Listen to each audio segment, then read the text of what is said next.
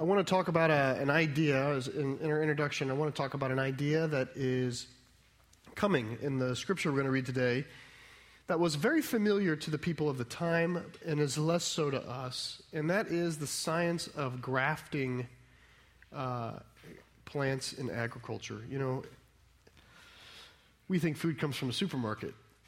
Uh, so we're a little bit disconnected from the cultivated cycle of life. Um, I, certainly, the younger the younger we are, the probably more so is the case. But in in their in the culture of Scripture, it was pre-industrial, and pretty much everybody. These were common. Just the work of agriculture was generally familiar. So Paul's going to talk about grafting with an expectation that the hearers will listen with a keen, understanding ear. And so I, I figured, let me just talk a little bit about it before we, we start. Grafting is the process of fusing the desired fruit bearing branch of, let's just, just use an apple tree for an example. We want a golden delicious apple. Grafting is the science of fusing a golden delicious branch to the sturdy root stock of a good old apple tree that can weather the years and take root in the soil, which is a crabapple tree, okay? In the United States, pretty much the only natural apple tree that will ever grow, ungrafted, is crab apples. Like Johnny Appleseed planted crab apples, okay?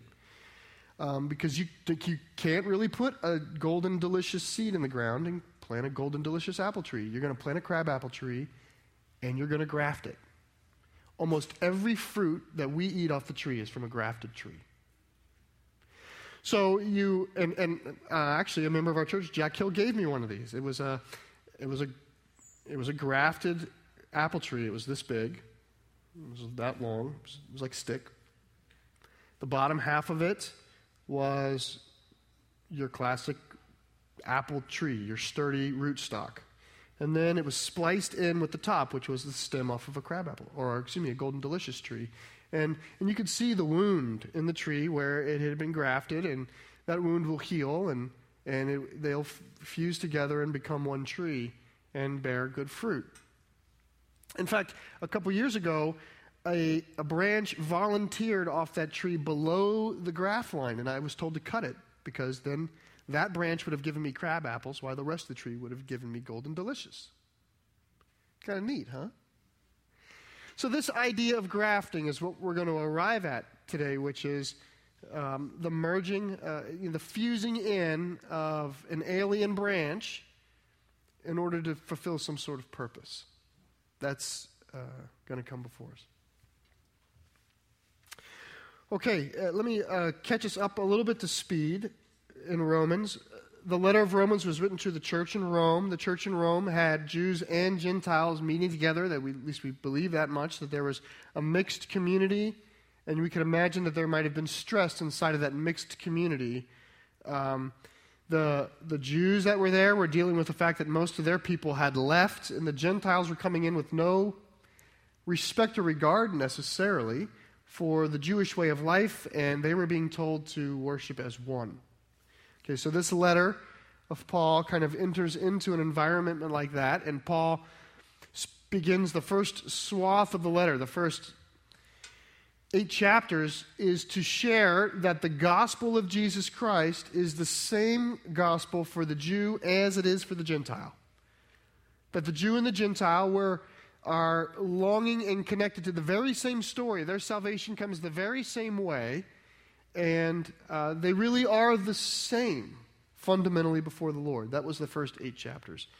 And then the ninth chapter begins to deal with maybe a spirit of uh, Jewish discontent with why their kinsmen have left. And in the ninth chapter, Paul really deals mostly with the tone of the question. Like they want to know why their kinsmen have left, and they want to know now. They want a good answer, and it better be a good answer. It's kind of the spirit that Paul seems to confront in the ninth chapter. And so the punchline of the ninth chapter is really um, God doesn't owe you the kind of answer you want. God's going to give you the kind of answer He's going to give you. And you're going to like it. It's kind of the ninth chapter. And uh, in addition to that, Paul really challenges them in the ninth chapter to say, Who are you to question the methodology of God in fulfilling his will? You need to decide two things. Are you going to follow God? Do you believe in his nature and who he is? And do you want his will to be done? And out, outside of that, get out of his way. It's kind of a, a maybe a slightly overly aggressive explanation of the ninth chapter. God's going to do what God's going to do to make his will known. And then you get to the 10th chapter, and it's almost as though Paul comes back in the 10th chapter to give an explanation. You know, like, so he's hard with them. He's hard with them in the ninth chapter, and then in the 10th chapter, it's kind of like, okay, you really want to know why? You want to know why your Israelite brethren are not following, not Christians, no longer in church, no longer coming? He says the problem is it's one, it's, this, it's one problem. He says the problem is they've always based their righteousness in works. And Jesus comes along and says, No one comes to the Father but through me. They've been happy, they've been proud of their merit and of their labor. And they've, they've kind of anchored their notion of righteousness in that. And as a result, the idea of a righteousness by faith through the work of Jesus Christ is a turnoff to them. They are turned off by Jesus. That's what he says. Jesus is the way to God, but is a stumbling block for your kinsmen. They don't want Jesus, at least not the way he comes. So finally, we arrive in the 11th chapter, which is where we are today. And last week, or previously we talked about the first question, which is in 11.1, which he's entertaining again his kinsmen, saying, Well, then has God simply rejected his people? Has God just rejected them? To which Paul says, Of course he has not rejected them. I'm a Jew. Some of you are Jews. God's not rejected us, but what he has done is preserved only a remnant, while by and large the majority are leaving. That's, that brings us up to where we are today. And I want to pick up in the seventh verse. And I'll read 7 to 10. And oh, I will say before I read, it's a challenge. Sometimes the scriptures make it challenging to walk away with a very practical tip. Like this, this morning is not going to afford you, like, I need to wake up in the morning and have a quiet time or pray three times a day. Um, we will work together to, to allow the word to to have permission to transform us, but it, it's not going to show up in three snazzy bullets. Right? It's going to maybe show up a little bit more in the, a little deeper behind the stage there. Here's what he says in the seventh verse. What, what, what then?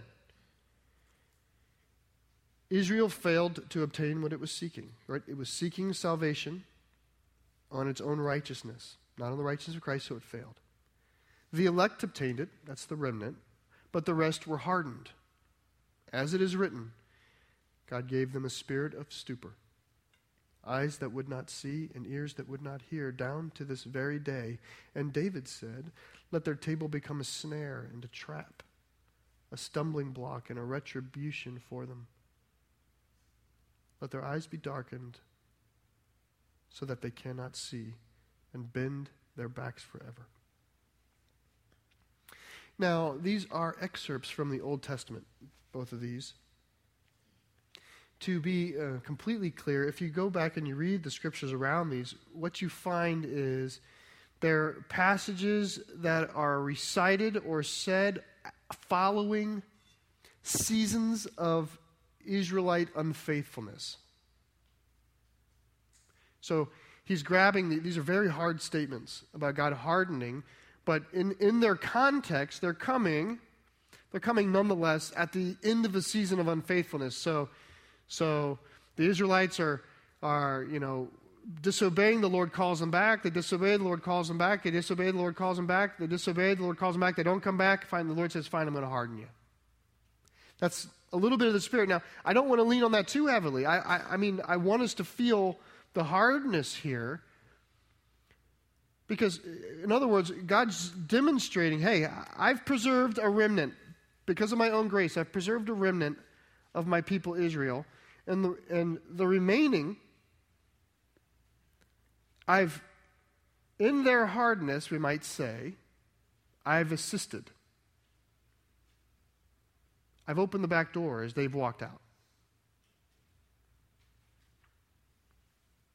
And that's how it feels.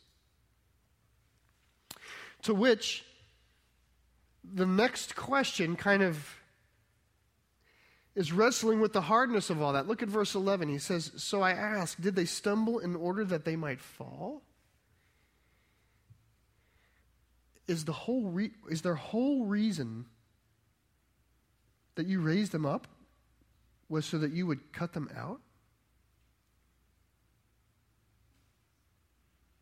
In other words, did you plant the olive seed, the tree, and you cultivate the olive tree and grow the olive tree, water it, trim it, prune it, care for it, shelter it? Did you grow this big olive tree only to cut out one tiny little stem that you're going to hold on as your remnant and everything else you chopped up for firewood? Is that what you did? Was that your purpose the whole time? That's the heart of that question. Was your purpose the whole time to grow up this olive tree for firewood?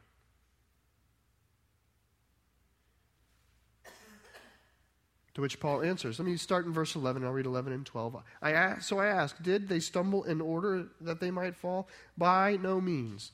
Rather, through their trespass, salvation has come to the Gentiles so as to make Israel jealous. Now, if their trespass means riches for the world, and if their failure means riches for the Gentiles, how much more will their full inclusion mean? Okay, I want to process what he just said.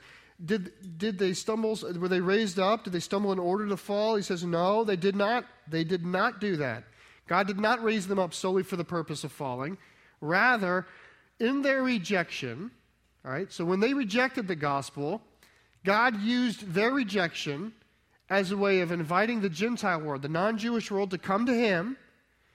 And then He says, and God's going to use the Gentile world coming to him as a mechanism by which to incite jealousy among those very people to come back. It's like a soap opera. Or re- I have to say reality TV now. Right? I mean, it, there's. Right, Israel rejects, the world comes in as the world's coming in on account of their rejection, it's inciting jealousy. It's turning them going, well, what, did, what, do they ha- what do they see that we didn't like? What is it that they got going on? Why are they, did we make a bad decision? You know, it's, so the Lord's saying, I'm going to use the return of the Gentiles to somehow turn my people back into me.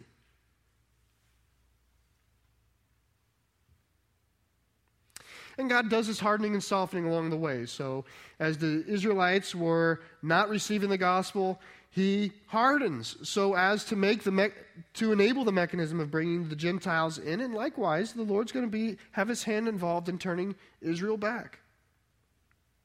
You might wonder, how does this work? How does one incite jealousy in order to turn back? You know, if you ever it's a parenting moment. You know, you have a little Tommy, and little Tommy is in what I was raised as calling the suggest reject mode, where you try to give Tommy a toy, but Tommy doesn't want that toy. You cannot make Tommy happy right now. There's nothing you can give him. He's enjoying the way he can manipulate you in his bad mood. Right? So you put a toy in his lap, and he just lets it fall off. Right? You, you, no, no. Well, it's just whiny, right? You know how you make little Tommy want that toy?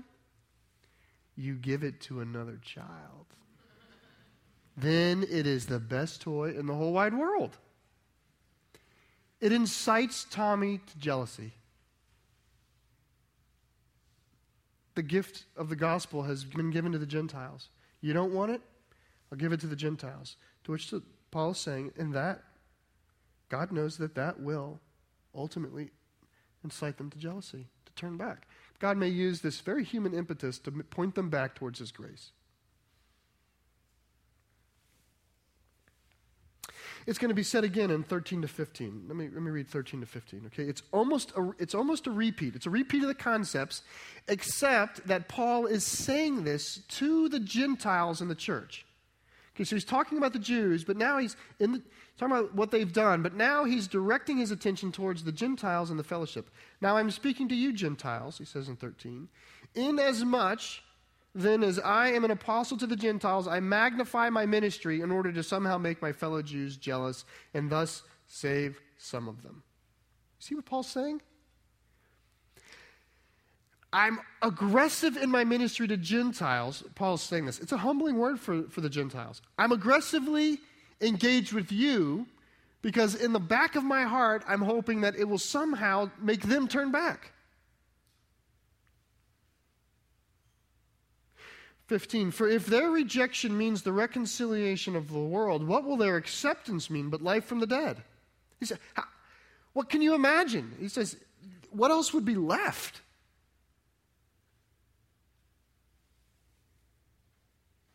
If the Jewish rejection brought the world in, then what would the Jewish inclusion mean? I mean, in this time, to a conversation of Jews, there's Jews and there's the world. That's Gentile. So God comes to bring his gospel to the world. I mean, Jew and Gentile, right? That's the thesis of the book of Romans is first to the Jew and also to the Gentile. God's come to bring his love to the whole world. He's saying when God when Christ came, the Jews left, but the world received, the Gentiles received. He says, what would happen if they were to come back? He says, Can you imagine anything less than the resurrection of the dead? I mean, he's pointing to the end, I, I think. He's pointing to what else was remaining but to end it. You know, the, the, the dead in Christ will arise. The end. There's a confidence. There's a confidence in Paul, who has a confidence in the Lord that the Lord is not done with Israel. Or that the Lord's redemptive nature is not done with Israel.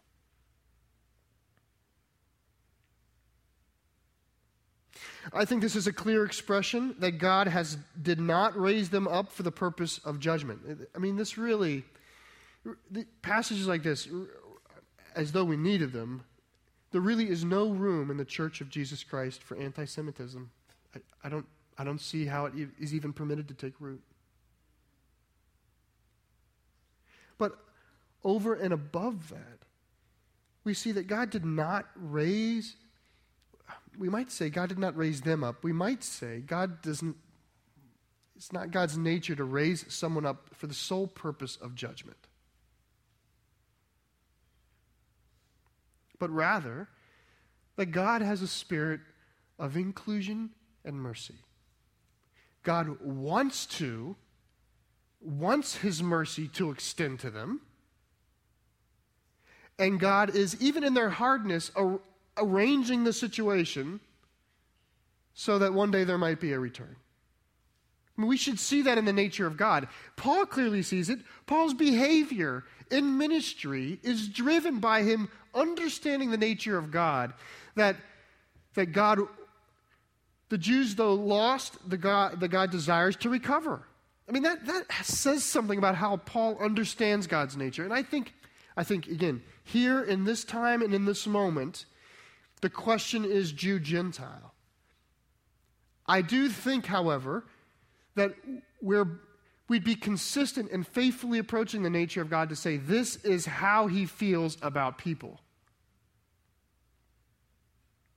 Now, there's people who do accept Jesus, and there's people who don't accept Jesus. And, and God will use their faith or their lack of faith to his own glory. This is what he said. I mean, in the ninth chapter, just very strongly, you could say, God's going to do what God's going to do. God's name will be glorified, and his mercy will extend to those who are going to call out to him. God will do what he needs to do. But, but nowhere here do you see God laughing or chuckling at the lost. But rather, I think you see a spirit that says, if there's a way to soften them, uh, you could expect God to be there.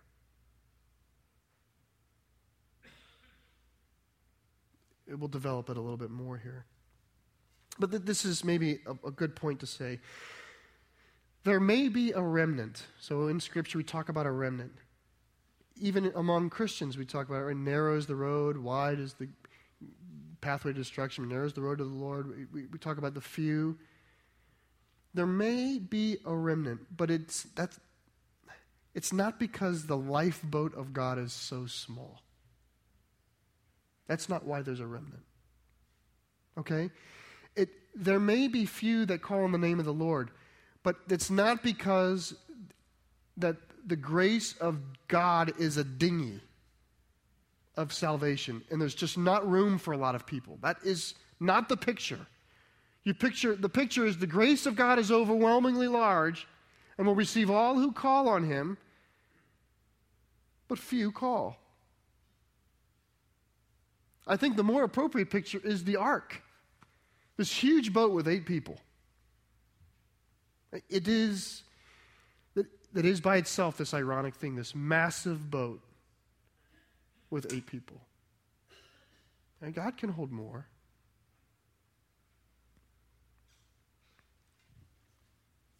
Okay, let's look at 16. 16, we're going to let it stand alone because it's going to connect old thoughts with new thoughts. It's a transition idea.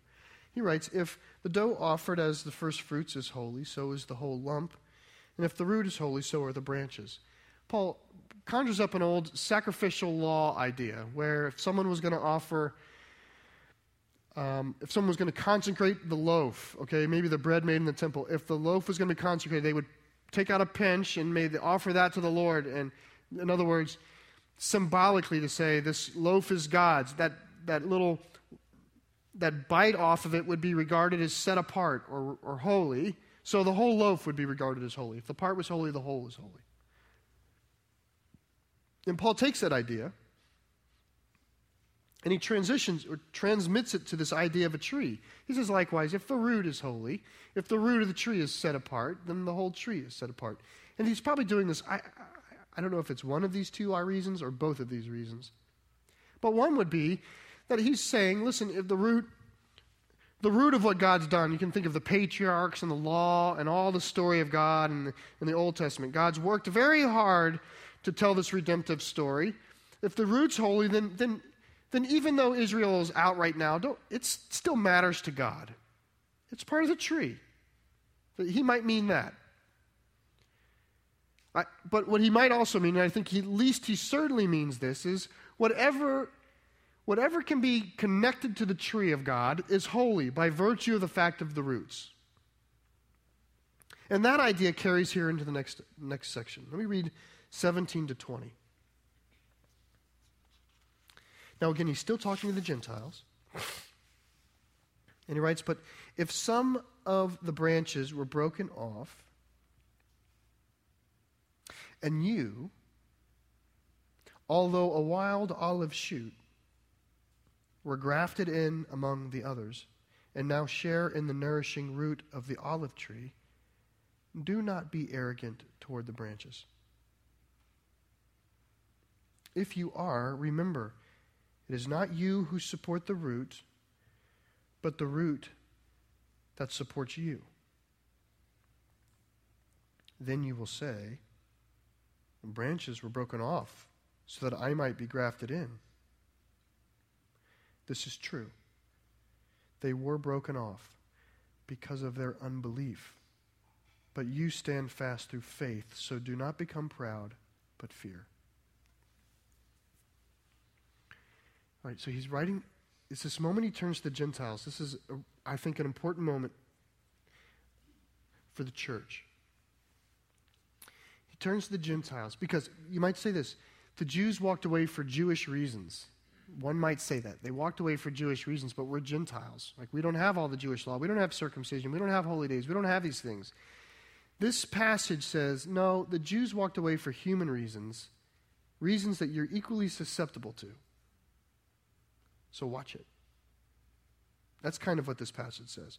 He says, if some branches were broken off, he, first of all, he notes, he makes the Gentile, us, note that there really is no good reason why we are, why we have been grafted into the olive tree at all. Right? We were a wild olive shoot, it says.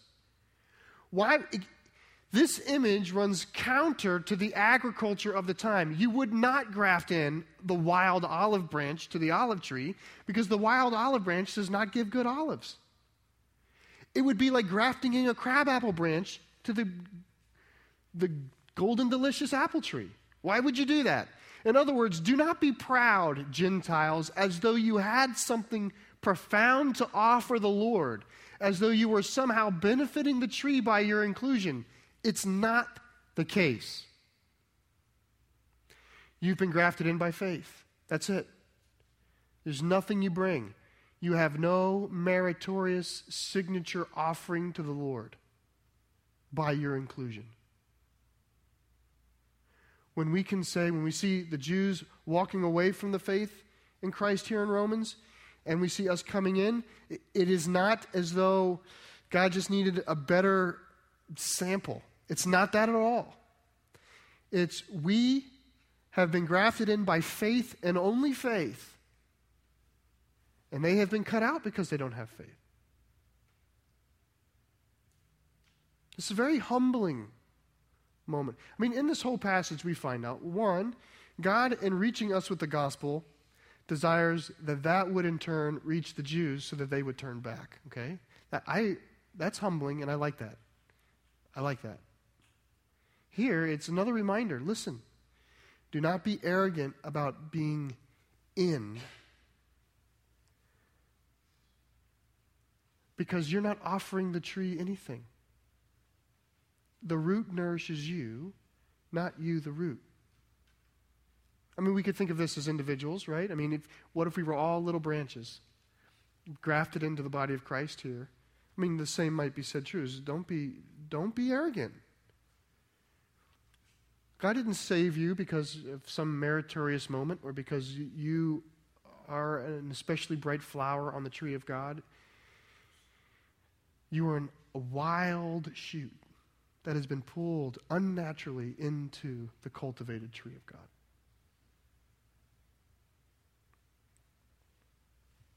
He says, Don't become proud, but fear. He stresses it a little more. Let me read 21 through 24. For if God did not spare it, this is why we should remain humble. If God did not spare the natural branches, neither will he spare you. Note, then, the kindness and the severity of God. Severity towards those who have fallen, but God's kindness to you, provided you continue in his kindness. Otherwise, you too will be cut off. And even they, if they do not continue in their unbelief, will be grafted in, for God has the power to graft them in again. It's interesting, you know, when we listen to the issues of the hardness of God and the remnant and those who've been hardened and kind of cut out, we it's very easy sometimes when it's just you just to take a few passages to think that God is kind of in his sovereignty making these divine decisions based on nothing other than his something that he knows and he's cutting out and there's this finality to it. But the truth is, when everything is told, you get to passages like this, which says, those who've been cut out, if they turn around, they can get grafted right back in again. And he's not talking, okay, I don't think he's talking right now about can you lose your salvation? He's talking about peoples. He's saying, listen, when I harden someone, when I'm cutting them, I, I harden and I soften to achieve my will, to go where I want to go. But I, I'm not dancing on the graves of people who have been cut out. They may, in fact, come back. Likewise, those who are in, if they grow arrogant and forget why it was that they were saved, they would be cut out. Verse 24, he says, For if you were cut, from what is by nature a wild olive tree, engrafted contrary to nature into a cultivated olive tree. How much more will these, the natural branches, be grafted back into their own olive tree?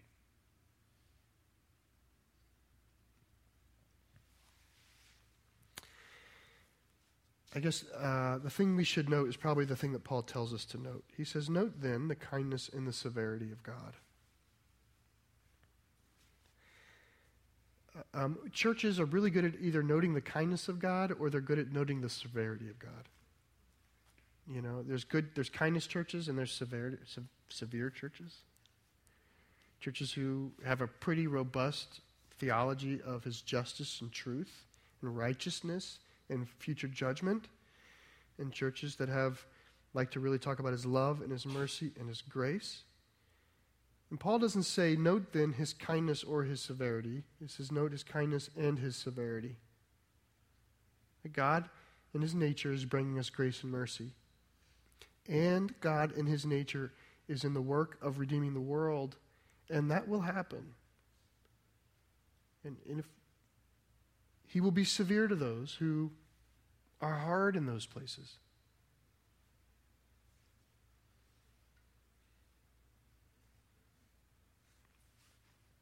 Because he's trying to do something. He's trying to trying to save the world. I, I have the, these, you know, I stepped back and I said, well, I even said at my Bible study Thursday, so what are the practical takeaways? Because this is kind of a inside baseball passage. You know? So this is what I wrote. I wrote it in a negative sentence. Don't be a jerk. Don't be arrogant about your faith.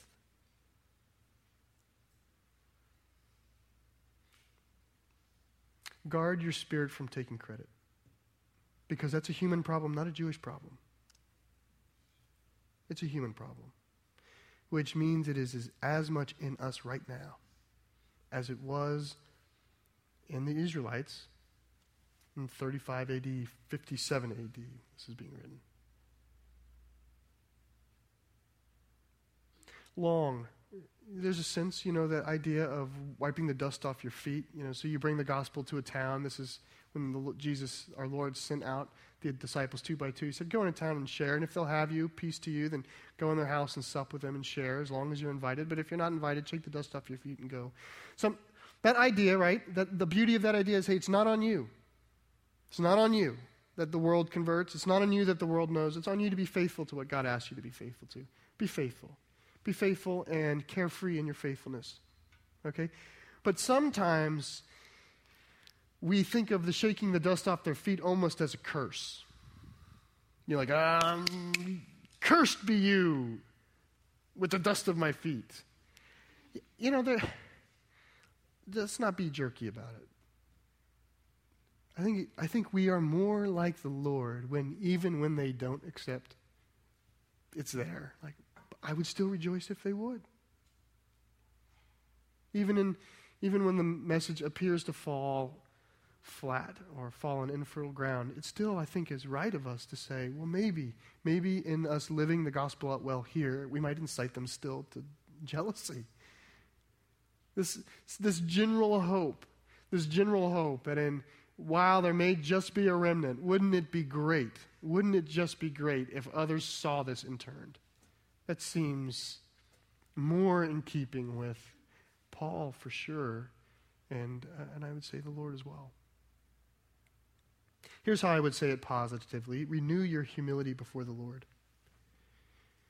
This is a good time to renew your humility, to remind yourself that the life that we exhibit is life that's coming out of the root and pushing through the branches, not the other way around. We remain in Christ and then bear fruit. And I would, another positive way, would say renew, a renewed sense of hope and joy that, that the person that is an unlikely convert in your mind might come to know the Lord. That's what I would think. It, it's, I felt free to pray that now. Like, when I think of that person, no, it's not going to happen. I'm not saying I can claim that. I'm not saying anything like that. I'm saying I can want that before the Lord. Lord, may, may that person see genuine faith and even in jealousy, be turned back to Jesus. I think we're given a very wide berth to pray for the conversion of the world because the ship is a very big ship. Let's pray. Lord, we do ask you to make us humble so that in, when we give truth to the world, it's never seen in an arrogant or jerky way or as though it's ours to handle. Lord, help us just to be grateful, faithful branches of your tree.